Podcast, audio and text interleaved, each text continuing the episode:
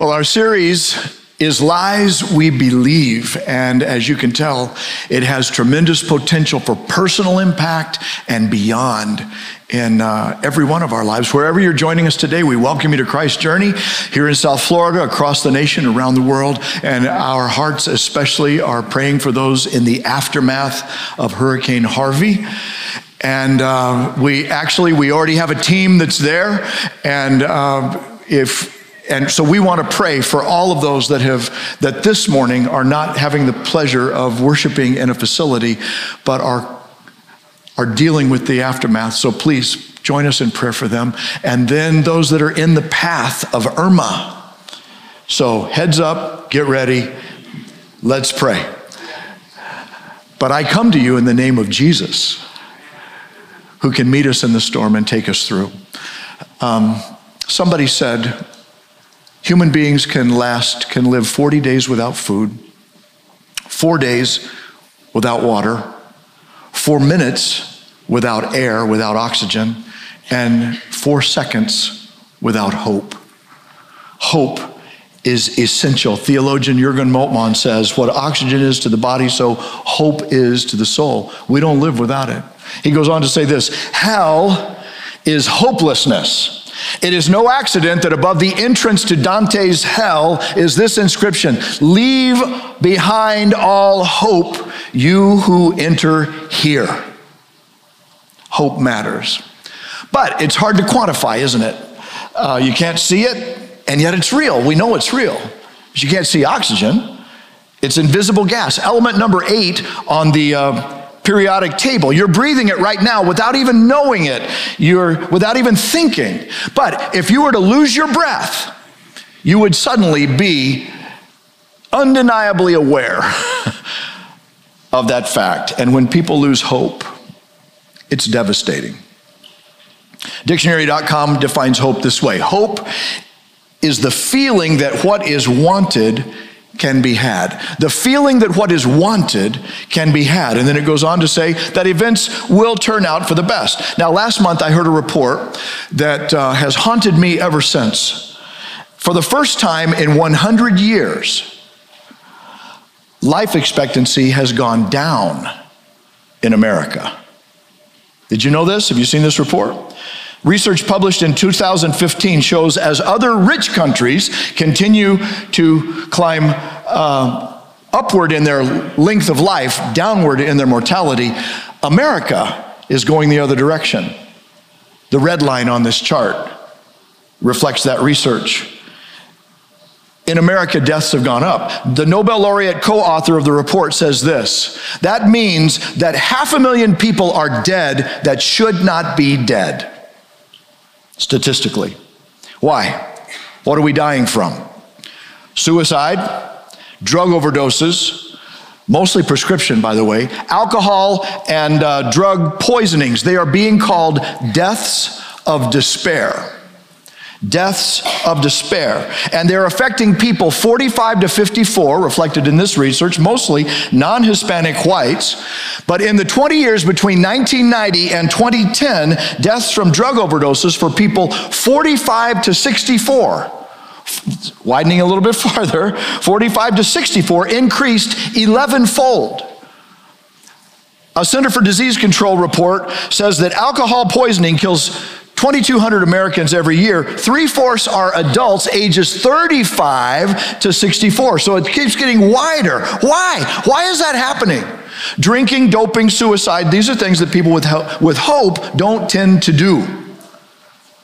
But people who are despairing, people who are depressed, the researchers note that some, uh, some contributing factors might be economic and social. That's their background. They say people without college degrees who can't get jobs, who don't have the security to get married, and are without savings for retirement, really to them, the future is bleak. So that's one of the lenses they're looking through. Many baby boomers, the report says, are the first to find in midlife that they will not be better off than their parents. They've been raised on the promise of the American dream and, uh, and it's proving to be too much. It is crashing down on them. This is their interpretation. Did you know pets eat better in America than many people in the world? How ironic is this that, that this could happen in a nation with so much? Years ago, Lisa and I were in Egypt, and she had just told a young person who was trying to make a little money by selling stuff, you know, I'm sorry, we're poor Americans. And she's, the, the, the young man said this poor American, rich Egyptian. And he was right. The facts today are these if you are making over $37,000 a year, you are richer than 96% of the world the entire world's population. You're in the top 4% of wage earners in the world. Now, in light of that, how can it be? How can anybody despair? Right? Unless there's something else going on, something that we are believing that is leading people to feel hope less. Like what? Well, remember the definition of hope. Hope is the feeling that what is wanted can be had. Maybe some are feeling like what they want is never going to come true. And as a result, things are not going to turn out as they expected to be best, and they've lost hope. Why? Uh, what if? What if what you feel you lack will never and will never have? What if that's what breeds despair? Now, think with me a little bit here. What if what we are believing is less than what's real, less than what's true? What if we've been fooled? I mean, could that happen? Our new series is Lies We Believe. Would you agree with this? That each of us, every one of us, we can all be fooled. We can all be deceived. You know, I like watching the show Penn and Teller uh, Fooled Us. Seen that? Penn and Teller are professional musicians, magicians who fool people for a living. And they have this show out of Las Vegas where they invite other magicians to come in and do their best act. And if any of them can fool Penn and Teller, I mean, there's no money involved, but they get this cheesy little trophy and then uh, bragging rights that they fooled the best. And then they invite them to come and do the act in their show. Is it possible? Could it be that people in America can be fooled? Maybe even somebody in this room, say. Maybe that we have been misled and then misdirected into believing something that's not fully true and it's actually costing us and it's robbing our hope. This is this is dangerous territory, I know that, but could it be that there are lies in our culture that when people believe them, they have the power to suck the hope right out of you? Is that a possibility? And leave you feeling despair that what you want can't be had. And if that's the case, then when a dream dies, where do you go for hope? There's an intriguing story in the Bible, 2 Kings 5, that helps me out here. It's a story about a great man Naaman, he's the commander of the Syrian army, Israel's opponent at that time. And Naaman is commanding the opposition forces. But his was a life of, uh, of greatness. I mean, he's got, he's got lots of success, he's got power, he's got position, he's got possessions, but he also has this very great problem. He has leprosy, which in his day there was no known cure. It's like AIDS, one of the most feared diseases of his time. And one day, an Israelite girl that his, one of his squads had uh, abducted from her home. It was a kidnapping. They stole her from her home and brought her to his home so that she could be the servant girl for his wife. And one day, please read the story for yourself, but that girl said, If my master would go to the prophet in Samaria, he would be cured. So Naaman went to the king his own king, and the king gave him a letter uh, for the king of Israel, and he said, Go. So Naaman went toward the king of Israel. He takes like 750 pounds of silver, 150 pounds of gold, 10 sets of clothing from the wardrobe. I mean, he is loaded for bear, right? And uh, he gave the letter to the king in Israel, who, when he gets it, he reads the letter and he tears his robes in dismay and says, This, Am I God? that I can that I can give life and then take it away that I can cure leprosy, he's picking a fight. You know, he's using this to get nations at war with each other. But when Elisha, the man of God, heard that the king had torn his robes, he said, um, Send Naaman to me. So Naaman went, horses, chariots, the full entourage, goes to Elisha's house. And Elisha doesn't come out. He sends his servant out. And the servant simply tells Naaman with these instructions You need to go wash yourself seven times in the Jordan River, and your skin will be restored. You'll be cleansed. Well, Naaman got insulted. I mean, he's a great man. He got angry. He, uh, he said, he said, I thought the man of God would come out to me. And I thought that he would wave his hand around and he would, he would call on the name of his God and he would heal me. We got three rivers in Damascus that are better than that, than any river in Israel. Why can't I wash in them and be healed? And so he goes off in a rage. But some of his party follow him, and um, and they essentially say, Sir, you know, if the prophet had told you to go do something great, wouldn't you do it? How much more when he says, Go wash and be cleansed? Well, somehow they convince him. So he goes down to the Jordan River, dips himself seven times. One, two, three, you know, seven times. And sure enough, on the seventh time, he comes out, his skin is restored to the flesh of a little boy. Well, the light comes on in his head and he goes back to Elisha. He declares his faith in Elisha's God, the God of Israel, as the true God of the whole world. And then he says, Now, let me pay you. And Elisha won't take anything. The gift of God is not for sale. Okay? Now, the story goes on, but let's just stop there and ask the essential question where does hope come from? Where does hope come from? Ultimately, here's what the story says not from power. Naaman had a bunch of that. Not from position. He was high ranking. Not from possessions. He had tons.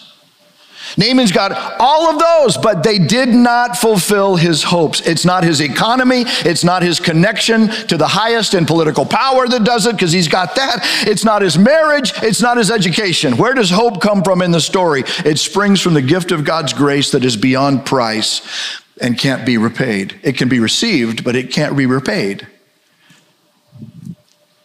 And then something else we learn Hope isn't derived from having our expectations met. That's interesting. Hope isn't derived from having our expectations met, from getting what we want in our circumstances. Where do I see that? Well, first, you got this kidnapped girl. She didn't want to be taken away from her home, did she?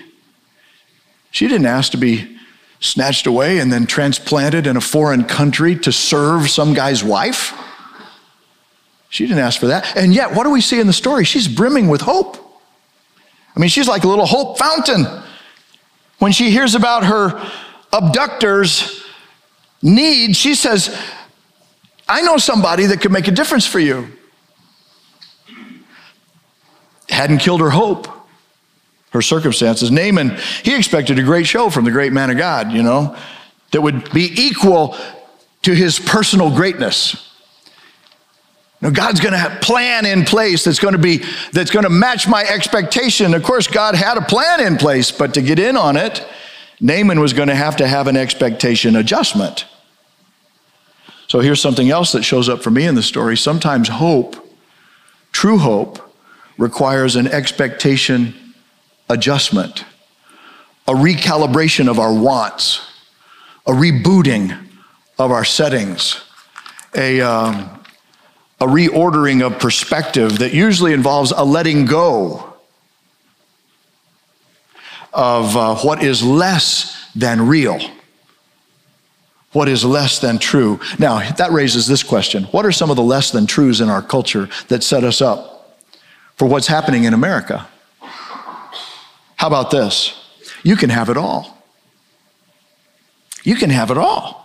I mean, if enough is good and more is better, then you know what's best? All, right? You know this one. All is what's going to make you happy, right? I mean, that sounds right, and we want it to be true, but it's not. What if all is false hope that breeds despair? Is it possible to die of despair in a nation that is richer than 96% of the world's population? The evidence seems to be saying so. Which raises the question where have we heard this temptation of all before? Oh, I know. Jesus in the wilderness temptation, guess what the devil said? You got to have stuff. That was the first temptation. You got to have stuff. Turn these rocks into stuff. What does Jesus say? Takes more than bread. Takes the word of God. Truth is how we see through the lies. But the devil didn't give up. You know, he came back again, right? Took him to a high precipice. And what did the devil say? He shows him all the kingdoms of the world with all their splendor and says, All this I will give to you. All you got to do is just let me be the focus of your daily heart and mind. I know you said worship, but you know that's what worship is. Worship is the daily focus of your heart and mind. What does Jesus say? Leave me alone. You know what? I, God already has my focus. He's the reason I bow down, He's the reason I rise up. I worship the God who is over all. And that's more than enough for me. Now, what does that mean to us? Here's what I think I think it means that you're meant for more than failed expectations due to misplaced hope. You are meant for more than failed expectations due to misplaced hope. It's a false hope that believes that spiritual satisfaction is going to come from material acquisition. Hmm. And in that sense, believing in the American dream can become a nightmare. Expectation adjustment required. So James Bond is right. You know, the world is not enough. That's, that's what Jesus is saying here, that you are meant for more than simply this world. It takes more. Here's what I mean. It takes more than a good job, more than a good family, more than a good spouse, more than a good, good good health, more than a good economy, more than a good, you know what it takes it, to get you up and keep you going in a world like this? It takes a good God. Expectation adjustment required. So then you know what the voice of temptation, when that thought starts settling in, because like, like for some of us, it's like, okay, I'm going to keep maybe, but no. But when that thought starts settling in and you think, well, hey, what if? Then the, the voice continues, doesn't it? That, that voice of temptation. Okay, maybe it's not all that you want. I'll grant you that. It's not all. Because who can have it all, really? If you have it all, how am I going to have any? So, See, think about it. So he, the devil says, you know, it's not all that you want. Maybe it's just more that you need. You just need a little more. You should have more. If you had more, then you could have more fun. You could take more trips. You could get more stuff. You could do more things than you want to do. You deserve it, by the way. I mean, she has it. Why shouldn't you? Surely you're not inferior to her. I mean, he's got it. Shouldn't you have it? One of those? Yeah, I agree. You don't need it all. You just need as much as they have. Maybe a little bit more. Just a little bit more. You ever hear that, boys? I mean, it's not having it all, it's just having as much as the one you happen to be comparing yourself to at this moment. So I just want to have as much as fill in the blank. I mean, after all, I'm worth it. I deserve it. I'm special. You know, I, am entitled to a better, uh, a, a better treatment, a special plan that shows how great I am. That was Naaman's contention. And what he discovered, it was false hope that God was wanting to turn a light on for. Expectation adjustment required. Naaman thought, you know, you'll do it my way. I have my expectation, and God's going to have to do it this way in order to meet me. And God said, no, no, no, Naaman, you're confused about which one of us is God. You're going to do it my way. Naaman said, Oh, I want you to wave your arms and I want you to say powerful things and I want you to declare, you know, send me to one of the big rivers that I know, not that dirty Jordan, dirty creek. God said seven times in the Jordan River. That's my plan for you. But he didn't do it to say, because I'm God. You know what he did it for? He did it to free Naaman to free Naaman and people like us who tend to misplace our hope by putting it in false expectations that we are the ones who set. We set the expectation and then despair for the failure of them. And God is saying, You're confused about who's, who's God in the situation. And then succumbing to the despair of false hope. Couple human pride with envy and coveting, and you've got a recipe for disaster death by despair. You don't need it all, you just you should have more you should have as much. And the next thing you know, you're gasping for breath under this pile of should, right? and, and living from should to should. And yet, true hope springs from the gift of God that can't be bought, can be received, can't be repaid. It isn't derived from having our circumstantial expectations met. So maybe dictionary.com needs to revisit the story a little bit. Hope isn't derived from having our expectations met. Hope requires expectation adjustment to be made. And so truth slices right through the fog of our deception. And, uh, and so the next time when the comparison game asks you to ante up to the table, I have a verse that might help you. 2 Corinthians 10. We don't compare ourselves with some who commend themselves. That's what Paul's writing to believers. We don't do that. We don't compare ourselves with some who commend themselves. When they measure themselves by themselves and compare themselves with themselves, they're not wise. Why? Because it's all about themselves. and if that's where your expectation is, you're going to be disappointed. But when we compare ourselves to others, what they have or don't have, you know what we're doing? We're aiming too low. The true question should be this why, what does God desire for us? That's the question that brings hope because God's will is where fulfillment is found. And when that starts settling in on you and you start saying, well, hey, maybe, well, the deceiver's voice doesn't go away, does it? No, no, it winds up again. It says, okay, so, hey, you don't want it all. I get that. You can't really have it all, but, you know, and you, you should, you're saying you shouldn't have more? Is that what you're telling me? Listen, only losers settle for less. You ever heard that voice? And this whole business, you say God's taking care of you. How's that working out? I mean, why let Him play you? If God doesn't want you to have more, then why trust Him? You know, God must not appreciate what a great person you are. If He does, He'd be treating you better, wouldn't He? I mean, what about the suffering that he doesn't protect you from? What about the things that he won't let you have? I hear that voice whispering sometimes. Jeremiah did too. In fact, I think every follower of Christ eventually is going to hear that same in our culture for sure. And here's what Jeremiah said You know, I remember that. I remember my affliction, my wandering, the bitterness of it. I'm not in denial about that. It's like gall. You know, I remember them and my soul is downcast within me. Yeah, I'm not happy about that either. And yet, this I call to mind, and therefore I have hope. Because of the Lord's great love, we are not consumed. His compassions never fail. They are new every morning. You know, I just had some compassion for breakfast today. Breakfast of champions. Great is your faithfulness, God.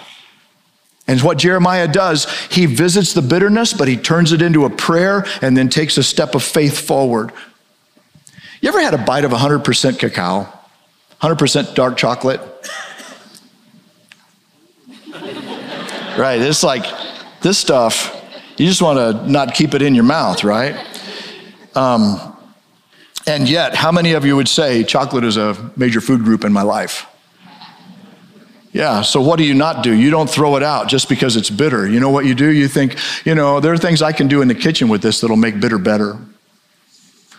And so what Jeremiah said says, you know, when bitterness and gall comes into my life, I, I meet God in the kitchen and he helps me whip up compassion and faithfulness for breakfast before I head out for the new day. And I find that God's going to meet me there. God can help you make bitter better. And the greatest demonstration of that is the cross of Jesus Christ, where he enters into our pain and our suffering and our sin, and he transforms it so that death dies and life lives. And then he says, I want to come live in you. You'll meet me in the kitchen. That's what Paul writes about. He said, Christ in you is your hope of glory. It's not an external thing that you have to go achieve. It's an internal thing that you can receive. When you let Christ come alive in you, he will meet you in life's kitchen and show you how to make bitter better. So, how do I respond to the lies of deceitful materialism that are so pervasive in culture?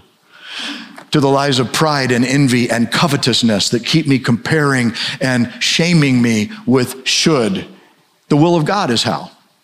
That's the answer. The Spirit of God working in your spirit helps you understand how much is enough. How do you know when to say when in life?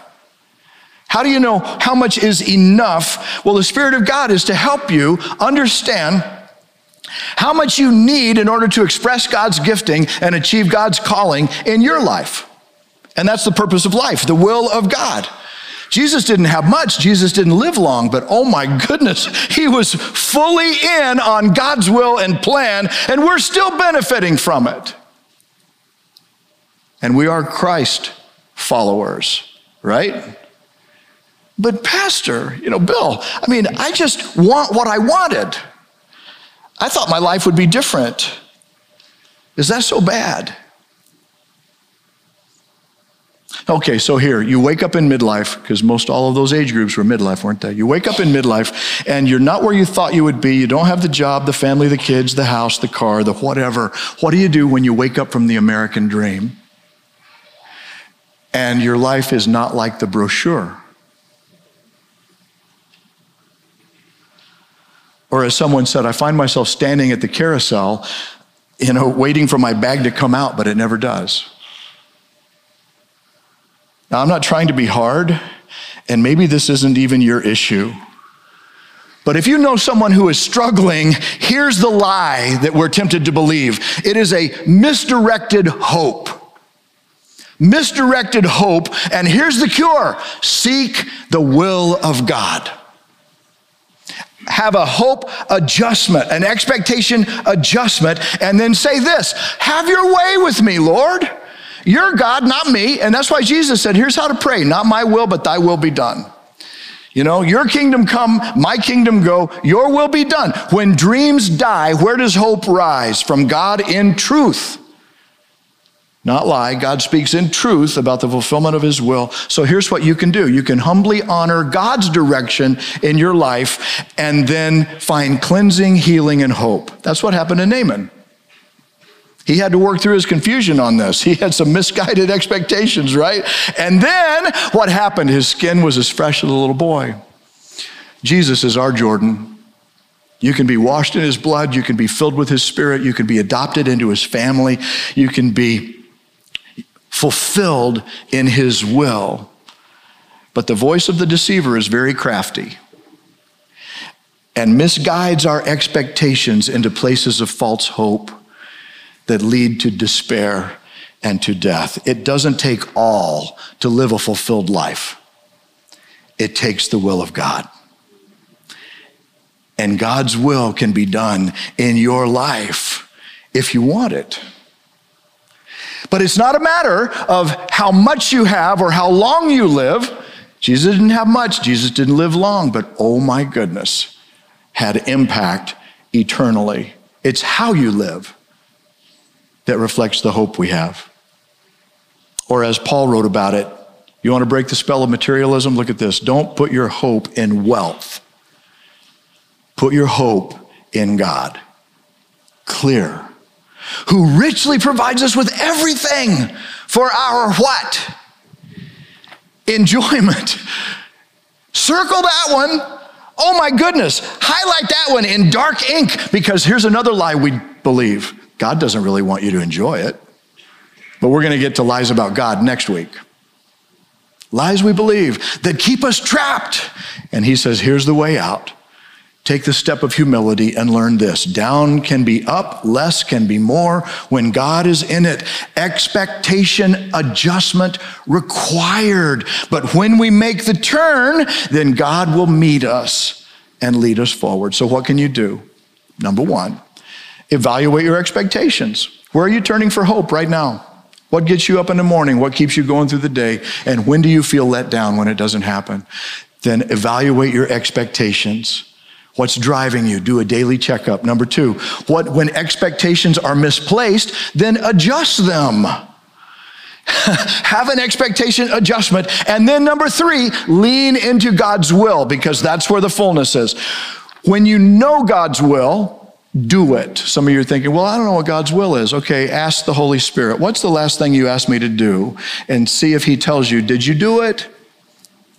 Then go back to what He told you to do and take that step. And then you'll be ready for the next one. And then the next one. And then the next one. But just go back to the last time you knew God was speaking and ask the Holy Spirit to take you there. He's supposed to help remind us of these things and then say, Yes, Lord, I'll go with you. And what you might discover is what Jeremiah did when he was quoting God and writing this. God says, I know the plans I have for you. I do have plans for you, but they're not plans to harm you, they're plans to prosper you, to give you hope and a future. Would you pray with me? Thank you, God, that you feel, that you know, that you see the longings and the, the desires that we have for fulfillment, but that you also know where the true satisfaction comes from. Lead us there today. For somebody who's been tangled up in this, we pray that the light of your truth would slice through the fog and show them the next step to take. And friend, if that's you, would you just say to the Lord right now, I'm willing. I'll take the next step with you. Not my will, but your will. God, I'm willing to do your will. And I'm praying for your will in my marriage, for your will in my family, for your will in my business and my finances, for your will in my health, for your will in my life. Heavenly Father, your kingdom come and your will be done. And friend, if you're on the front end of your spiritual journey and you're trying to, and you're wondering, where can I experience hope? Well, Christ in you is the hope of glory. And you can invite Jesus Christ to come in to your spirit, heart, mind, and soul right now. Lord Jesus, I open my life to you. I receive you. I welcome you. And I ask you to align my expectations to your desires, to what will truly bring fulfillment. And I receive the gift of your forgiveness as I turn from my way to go your way and invite you to lead me into the fullness of your expectations in my life. Now, if you just prayed to open your life to Jesus Christ and would let me ask God's blessing upon you, can I ask you simply while our heads are still bowed to just raise your hand and let me see just for a moment? Thank you, sir, across to the to the wall right here in the front. God bless you. Over to my right toward the toward the wall as well. There in the middle in the center. God bless you. Let's pray for each one. Lord, thank you for every hand that is raised and every heart that is open, for those joining us online who likewise have just said, I'm raising my hand. We pray that the blessing of your hope would realign their expectations and you would begin filling them with your spirit and guiding them into truth even now as we make our prayer in your name. Amen.